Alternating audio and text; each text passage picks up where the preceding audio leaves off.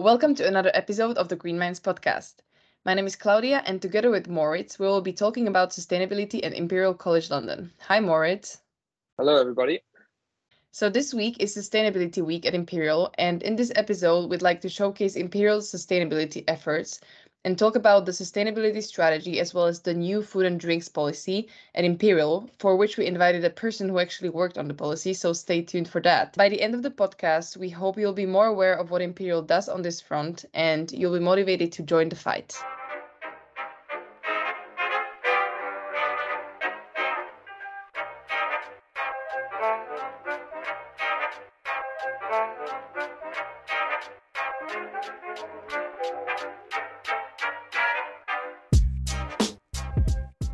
So let's start in the year 2012, when the sustainability efforts at Imperial started with the launch of its first sustainability strategy, which outlined Imperial's commitment to reducing its carbon footprint and promoting sustainable practices. Moritz, can you tell us a bit more about the strategy? Yes, sure. The strategy itself was quite unique at that point. It established a vision for Imperial to basically become a leader in sustainability and set out a number of goals to achieve this vision. The goals included reducing carbon emissions, promoting sustainable travel, and embedding sustainability across the college operations. The strategy identified a number of key areas for improving the sustainability of Imperial, including waste management as well as sustainable procurement. It also established a framework for monitoring and reporting on Imperial sustainability performance, including the development of a sustainability dashboard to track progress towards sustainability goals. Overall, especially now looking back at it, with of over 10 years being passed, the key takeaways from that first sustainability strategy were definitely the establishment of a vision and goals for sustainability, as well as the recognition of the importance of governance structures, the commitment to integrating sustainability into education and research, as well as the focus on improving the sustainability of operations and the establishment of a framework for monitoring and reporting on sustainability performance. The next year, 2013, the college opened the carbon capture pilot plant, a facility that tested carbon capture and storage technologies for industrial applications. And this basically showcased not only that Imperial has a strategy in place, but was willing to take action on its sustainability. And then in 2014, the Grantham Institute for Climate Change and the Environment was established at Imperial College, which is an institute that conducts research and hosts events related to climate change and sustainability. It is actually not one of a kind because there is another Grantham Institute at the London School of Economics, and it is an organization set up by the Grantham Foundation. And the main goal of the Grantham Institute is to bring together researchers and decision makers in business and governments, and communicate research to help ensure that choices are based on the best understanding of the science and evidence available. And one interesting thing about the Grantham Institute that it is an institute that co-delivers a master's degree at the Imperial College Business School, the MSc Climate Change Management and Finance, which Maurice and I are both studying. And what's also interesting to note when it comes to Imperial sustainability efforts is that they actually have another program focused on sustainability, which is the MSc in environmental technology. So after this happened in 2014 and 2015, which was a big year for the climate action, the college pledged to divest from fossil fuels. And then they begin a process to phase out its investment in companies that derive more than 10% of their revenue from coal or oil. So that happens in 2015, and the next year, 2016, Imperial launched its first sustainable food policy, because we know that food is a big component in the net zero fight. So it's important that it's good to know that Imperial also thought of this in 2016. And we're going to get back to this actually, because they launched an updated version in 2022, but we're still in 2016. So Moritz, what happened after this? Well, when we talk about taking action, in 2017, Imperial decided to install a large-scale solar panel system on the roof of its buildings, generating renewable energy and ultimately, of course, helping to reduce the college carbon emissions. This was then also in line with 2 years later, in 2019, the college announced a new target to achieve net zero carbon emissions by 2040, which is, of course, 10 years ahead of the UK government's target. We are going to come back to that because that net zero target is not 100% clear, but it is definitely a step into the right direction. In 2020, we then saw the launch of Imperial's Circular Economy Strategy, also a very, very important strategic milestone, outlining the commitment to reducing waste and promoting the reuse and recycling of materials, which also is very much aligned with the new updated food and drink policy, which Claudia will talk about in a second. Yeah, and then this brings us to 2021, which is the year when Imperial joins the UN Global Compact, which is a voluntary initiative that encourages businesses and organizations and institutions like Imperial to adopt sustainable and socially responsible policies and practices, which also led Imperial to launch their updated sustainability strategy launching in early 2021. So this is the strategy 2021 until 2026 and beyond, because it gives more details on the net zero road by 2040. It also is kind of split up in between three sections. So the first one is resource management. These are all the operational things that Imperial plans to do, such as energy use, waste management, procurement, catering, and travel. Then there's the academic excellence part of the strategy, which basically focuses on research that Imperial College can do. And then the third thing, which is also very important in any sustainability strategy, is the engagement part. So working with the college community, such as staff and students, as well as partners, such as suppliers. And this came out in early 2021, but then in the next year, Imperial worked on its new sustainable food and drink policy separately, and that launched last year in 2022. Let's hear more from Ella Shepherd, who will talk us through this policy in more detail. I'm happy to welcome Ella Shepherd, Assistant Catering and Events Operations Manager at Imperial College London. Ella, welcome to the Green Minds podcast. Hi, thanks for having me. So at the end of 2022, Imperial launched a new sustainable food and drink policy. The policy was led by the college's in-house catering team, Taste Imperial, and it is an outcome of the document in the Sustainability Strategy 2022-2026. And it will apply to all outlets, restaurants, bars, and stores on campus. Some commitments include removing beef from the menu entirely by 2025 and making all non-dairy milk free of charge, which means oat milk, etc. Could you please walk us through the other commitments and maybe go a bit more depth into the three categories, which are like meat and dairy, fish and fruit and vegetables?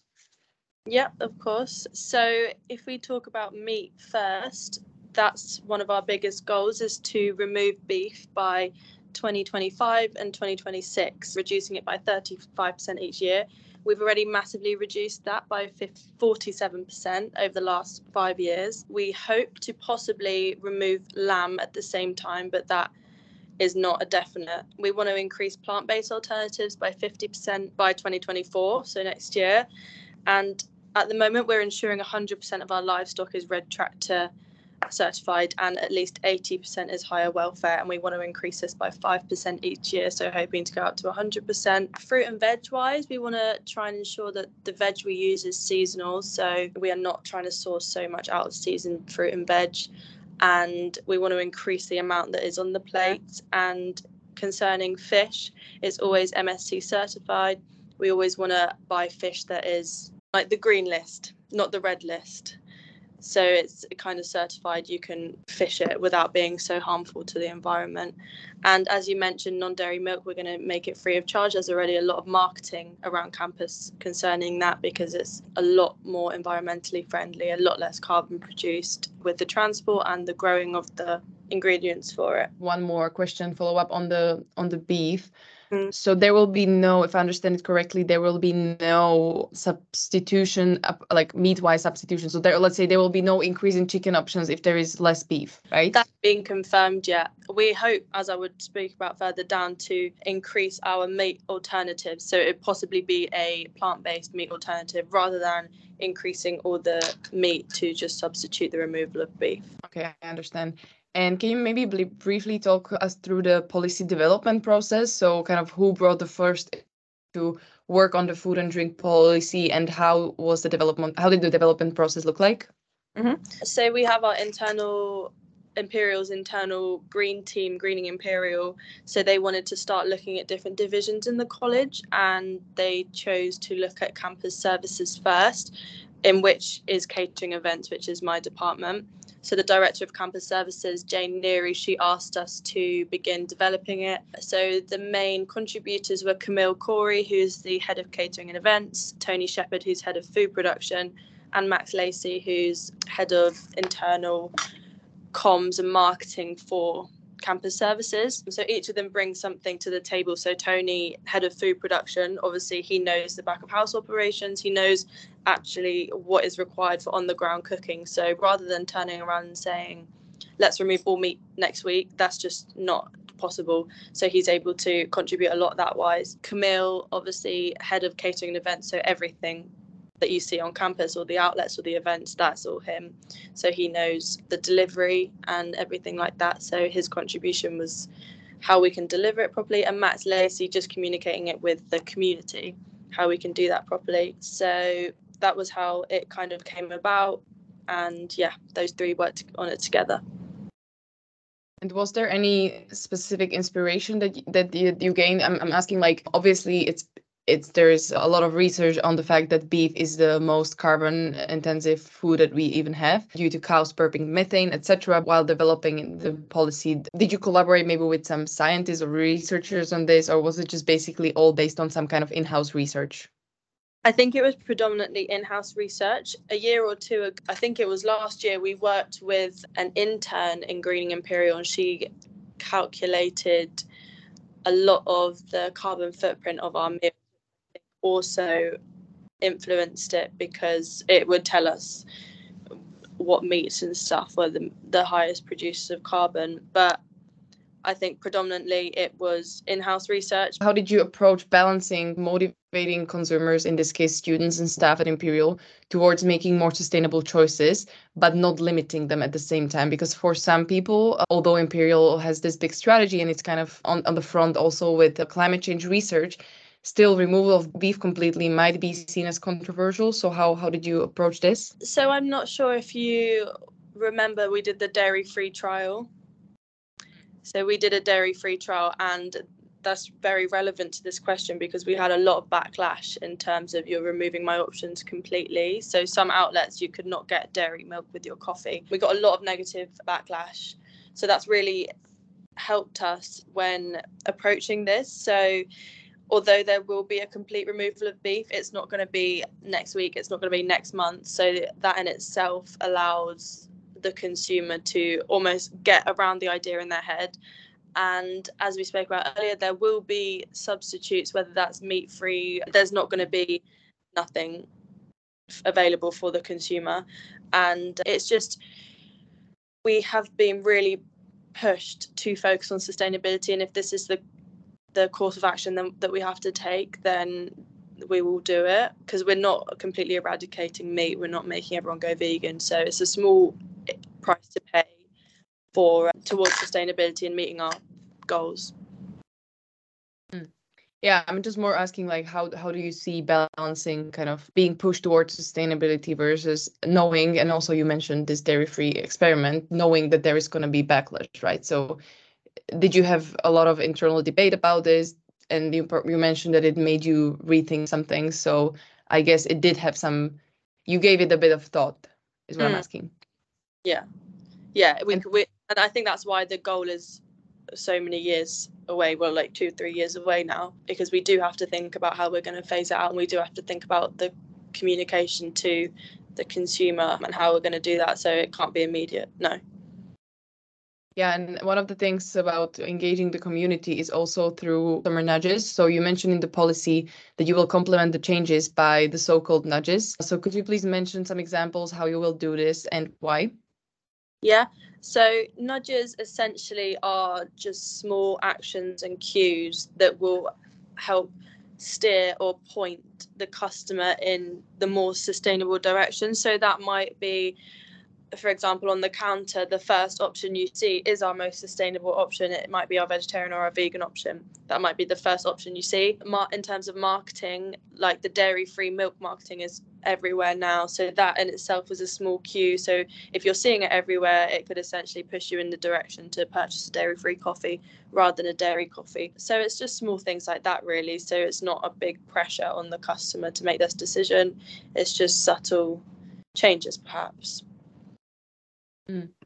Yeah, I also read about how you mentioned how the different choices are positioned in each outlet, but also how the menu is kind of hierarchically designed, right? So what you see first on the menu, what you see second could be another nudge, or also kind of the by default options, because in our life choices, kind of lifestyle choices, the thing that is default makes a big difference. So in this case, it could theoretically be, for example, with milk, right? Because by default, or what do you mean by default in the policy? By default, so I think you're referring to the events. So we say by default the choices will be vegetarian. Okay. Yeah, so in the events, if you're booking an event, you can choose meat, fish, vegetarian, vegan. So what we will do is if someone doesn't go through that process of choosing, it will be a vegetarian like platter or buffet by default, unless they physically go in and change their option. So that is just in events at the moment. It's not catering wide. All right, I understand. Okay, and what about, because I assume that, and for example, now in the supermarket, alternative milks are still more expensive than normal milk, the cow milk. So what about financial implications? Have you calculated the implications of these changes and choices? And what did you find? Does it have the potential to bring financial benefit, or will it be more costly than the current setup? So I think sustainability as a whole is always more costly, unfortunately, which is why it's difficult. As of now, at least. Yeah, at the moment, unfortunately, it is. So I think that's a stumbling block for a lot of big corporations. So yeah, it would cost us more money. And I think that's another reason we are, some might say, slowly doing this, because we do, at the moment, cost of living through the roof. All of our normal products anyway have gone up by like 30% alone, let alone trying to introduce plant-based alternatives, which are like 100% more expensive than a piece of meat. So yeah, there will be financial implications. And Imperial College, we try and run cost neutral, and as a department we try not to cost the college anything, so we have to think about that as well. If we were to just introduce loads of plant-based chicken, plant-based beef, we would cost the college far too much money than we can. So we want to try and absorb these costs, and the time frame of the policy is not too ambitious so that we can work out how we can do it. Okay, so is there any prediction or no on the impact it will have financially? So you will basically, it's like the aim is to be neutral, neither lose nor benefit. Yes, so we're not here to make money. We're here to provide a service for the campus. But no, there's no actual cost forecast. Okay. My penultimate question is about assessing and reporting on the progress, right? Because this is just some kind of part of a strategy. It's a policy, and maybe the consumers on campus would like to see the impact of their choices. So how will you assess and report on the progress? So we're planning on doing like a yearly update, so we can see, so for example, we want to try and reduce 35% of beef each year. So next year we can update that and say how much we have reduced, and we'll produce more marketing material to be like, this is where we're at in terms of reaching the 2026 goals. So that's how we're going to go about it.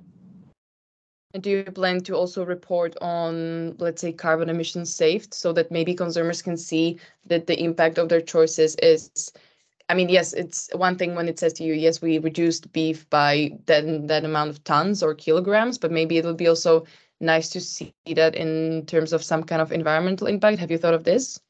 Yeah, we're working with a small company at the moment that will hopefully calculate all the carbon footprint of the dishes, so it'll be a lot more tangible for the customer. So say they opt for a vegan dish that's so many tons of carbon versus a meat dish that's so many tons of carbon. We can use that data to have an overall kind of estimate of how much carbon has been saved. So yes, it's definitely something that we're working on at the moment. And my last question is about slightly related to the food problem, but from a different angle. So part of the food problem is the food waste, and not only food waste per se, but also the waste associated with single-use food and drink containers. But let's start with the food waste part now. So have you thought, as a part of the policy, of any type of way to tackle food waste, for example, through informational campaign or anything else? Yeah, so food waste-wise is very minimal, because every day we reuse from the day before. So our food waste is virtually nothing, which is really fantastic. And in terms of food containers, we've explored the idea numerous times about a college-wide food container scheme where you can bring back your container, we wash it and we distribute it, and we eliminate all takeaway, single-use takeaway containers. So it's either plates or reusable, but it's extremely costly, and we just don't have the space or the facilities to support washing thousands of containers, distributing thousands of containers. And there's the issue of visitors. How would we support a visitor coming in? If we give them a single-use container, are we discriminating against people who have forgotten their container and they can't use a single use? So there are a lot of problems. We're trying to work through them. But yes, we've come back to the idea many times. Yeah. So as of now, there is no plan or like no, because in the policy, you mentioned that you will introduce a revised reusable cup scheme, allowing to efficiently recycle and reuse their cups. So that will lead to 850,000 plastic cups saved annually. So are you saying that there are some plans, but they're not 100% confirmed yet, or what's the status? So the cups is a different scheme. The cups we have launched in the Chemistry Cafe, that is being rolled out to, it's been rolled out to SAF Cafe, and in the future it will be rolled out to our bigger cafes like Library and College Cafe. So that already works. Food containers is a completely different ball game, really. It's just a much bigger scale that we haven't got any solid plans. It's always something we're trying to look into and overcome the hurdles that we have at the moment. All right, and last question. What would you tell a person who comes to campus, who goes to campus at Imperial and has a bit of doubts about, you know, all these sustainable options and kind of changing their behavior and in terms of food and drink? So what would you say to them as a person who's been working on this policy? Across campus, we have vegan and vegetarian options everywhere. They cost no more than a normal option. And I think the individual themselves, they have to be motivated to want to change the planet and be more sustainable. There's only so much we can do from our side. We can present vegan options, vegetarian options. We can have the information on the menu, like the carbon footprint, which will be coming soon. But if the individual themselves doesn't want to bring their own container or choose a lower carbon option, then we can try our best to educate. Like you said, we can say you've saved this much carbon by opting for a different option. Amazing. Thank you very much, Ella, for coming to Green Minds, and I'll be excited to see how Imperial and its users and progress on their food and drink behavior. Yeah, thank you so much for having me. Incredible to hear from someone who's actually working on Imperial's sustainability strategy and what Imperial is doing to reduce its carbon footprint. Now, we've heard what Imperial has done and what the current targets are. Now, the question is, what is happening right now? When we look at the internal efforts, Imperial has a dedicated sustainability team responsible for leading the sustainability efforts across the college. The team works closely not only with other staff members, but also with us students and external stakeholders to develop and implement sustainability initiatives, and also to monitor and report on progress towards our sustainability targets. Members of the team include individuals responsible for academics, sustainability, engagement, communications, waste, or energy within Imperial. In addition to the sustainability teams, there are many individuals and groups across the college who are actively involved in sustainability efforts, including student societies, research groups, and individual staff members. And all these individuals are needed to achieve Imperial sustainability goals. When we look at the carbon emissions that Imperial has been emitting ever since, basically, we know that Imperial is publicly disclosing its carbon emissions on an annual basis. These emissions are published in Imperial's annual environmental report, including data on the college's carbon emissions, energy use, waste management, and other sustainability-related metrics. It basically provides a comprehensive overview of the college's sustainability performance and includes data also on carbon emissions associated with the college operations. In addition to the annual report, the college also discloses its carbon emissions via external initiatives such as the Higher Education Carbon Reduction and Investment Initiative, also called Hercules, and the Carbon Disclosure Project, the CDP. The college participation in these initiatives demonstrates its commitment to transparency and accountability in its sustainability efforts. That's for sure. But let's take a quick look at the hard facts. So in the first year, Imperial started to report its emissions, and 2010, 2011, its carbon footprint was around about 128,000 tons of CO2 equivalents. During the year 2019, 2020, of course, impacted by the COVID pandemic, the college had reduced its carbon footprint to 63,500 tons of CO2 equivalents, a reduction of over 50% from 2010 to 2011 levels. It is worth noting that Imperial's carbon emissions can fluctuate from year to year due to factors such as the COVID pandemic, as well as energy usage and weather conditions. However, we can also see that the college overall trend towards decreasing carbon emissions demonstrates its commitment to sustainability and its progress in reducing its environmental impact. However, when we look at all these efforts Imperial has been doing, we've still identified a couple of points where we see room of improvement. Yeah, and this is not to say that Imperial's efforts are bad or something like that. It's more that we've talked about all of this, and Maurice, you highlighted the great, let's say, carbon disclosure that Imperial has done. I mean, that's quite unseen what that they did this already in 2010, but we just want to be a bit more, we just want to employ a bit of critical thinking. And so the first point that we find as a bit unclear is that Imperial has focused primarily on reducing its direct emissions, so scope 1, and indirect emissions from purchased energy, so scope 2.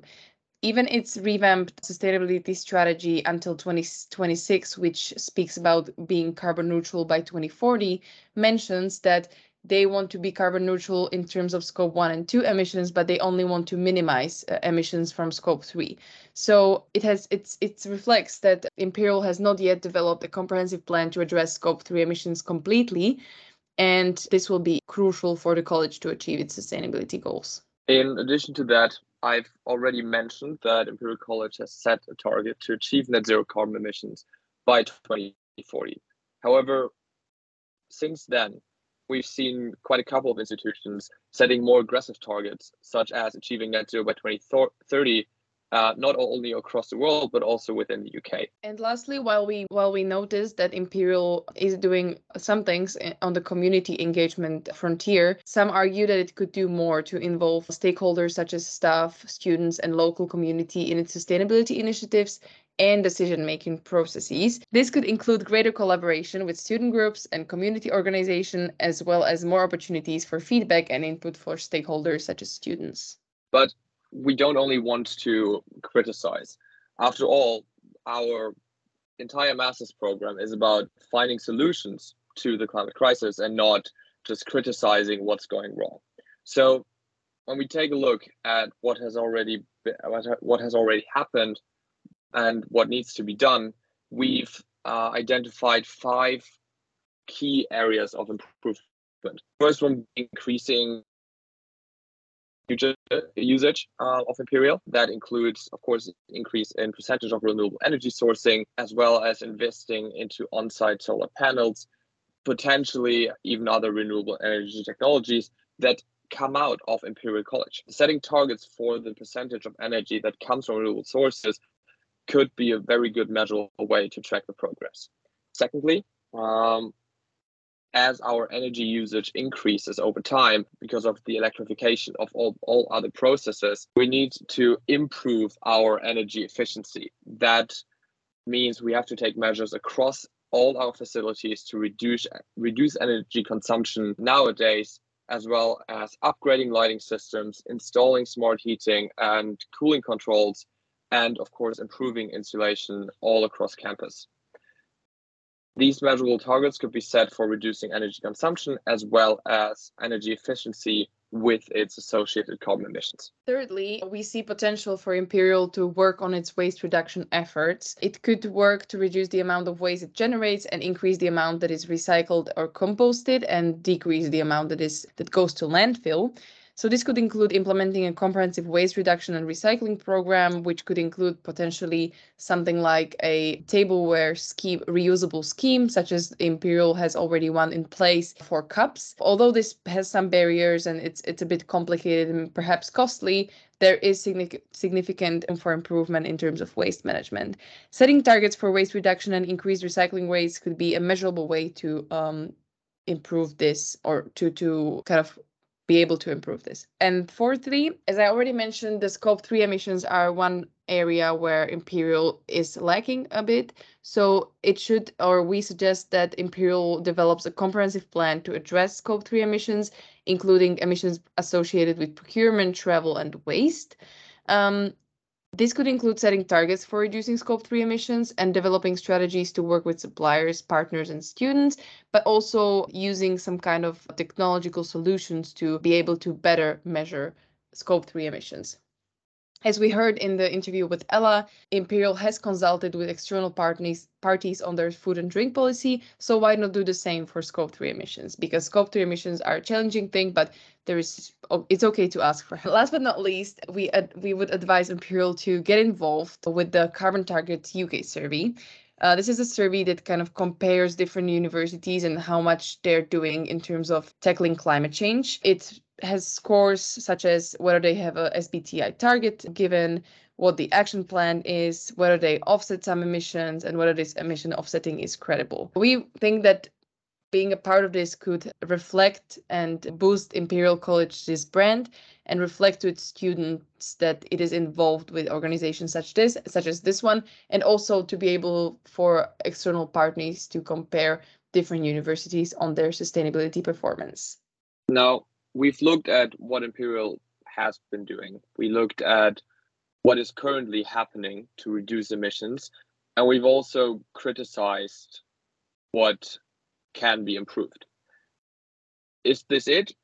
Definitely not. Our overall sustainability efforts need to go even further. We can't stop with the Sustainability Week, but it's an effort that is continuously happening. If you guys are interested into what Imperial is doing, besides what we've touched upon in this episode, feel free to simply use your Google or Ecosia to refer to and look up Sustainable Imperial and see what's been happening. Also, we got to say impressive shout out to everyone who's already engaged with sustainability initiatives within Imperial, as well as your community if you're no longer with Imperial or not yet at Imperial.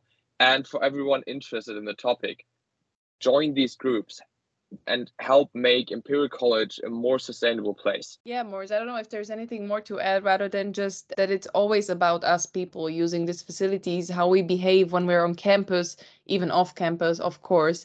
And our individual behavior can have an impact. We are, of course, not saying, oh, yeah, you have to change your behavior tomorrow. It's a long-term process to adapt. But just be aware, be mindful, even after Sustainability Week. Imperial gives a lot of resources on campus. They give a lot of information about the environmental impact of the choices that can be made. And just be aware when you walk around on campus and think about your choices. That's all we can do, and it all counts. So thank you very much for tuning in for this episode. We hope you're way more informed about what Imperial does on sustainability than you were before. And we'll see you guys next week. Thank you all. Bye-bye.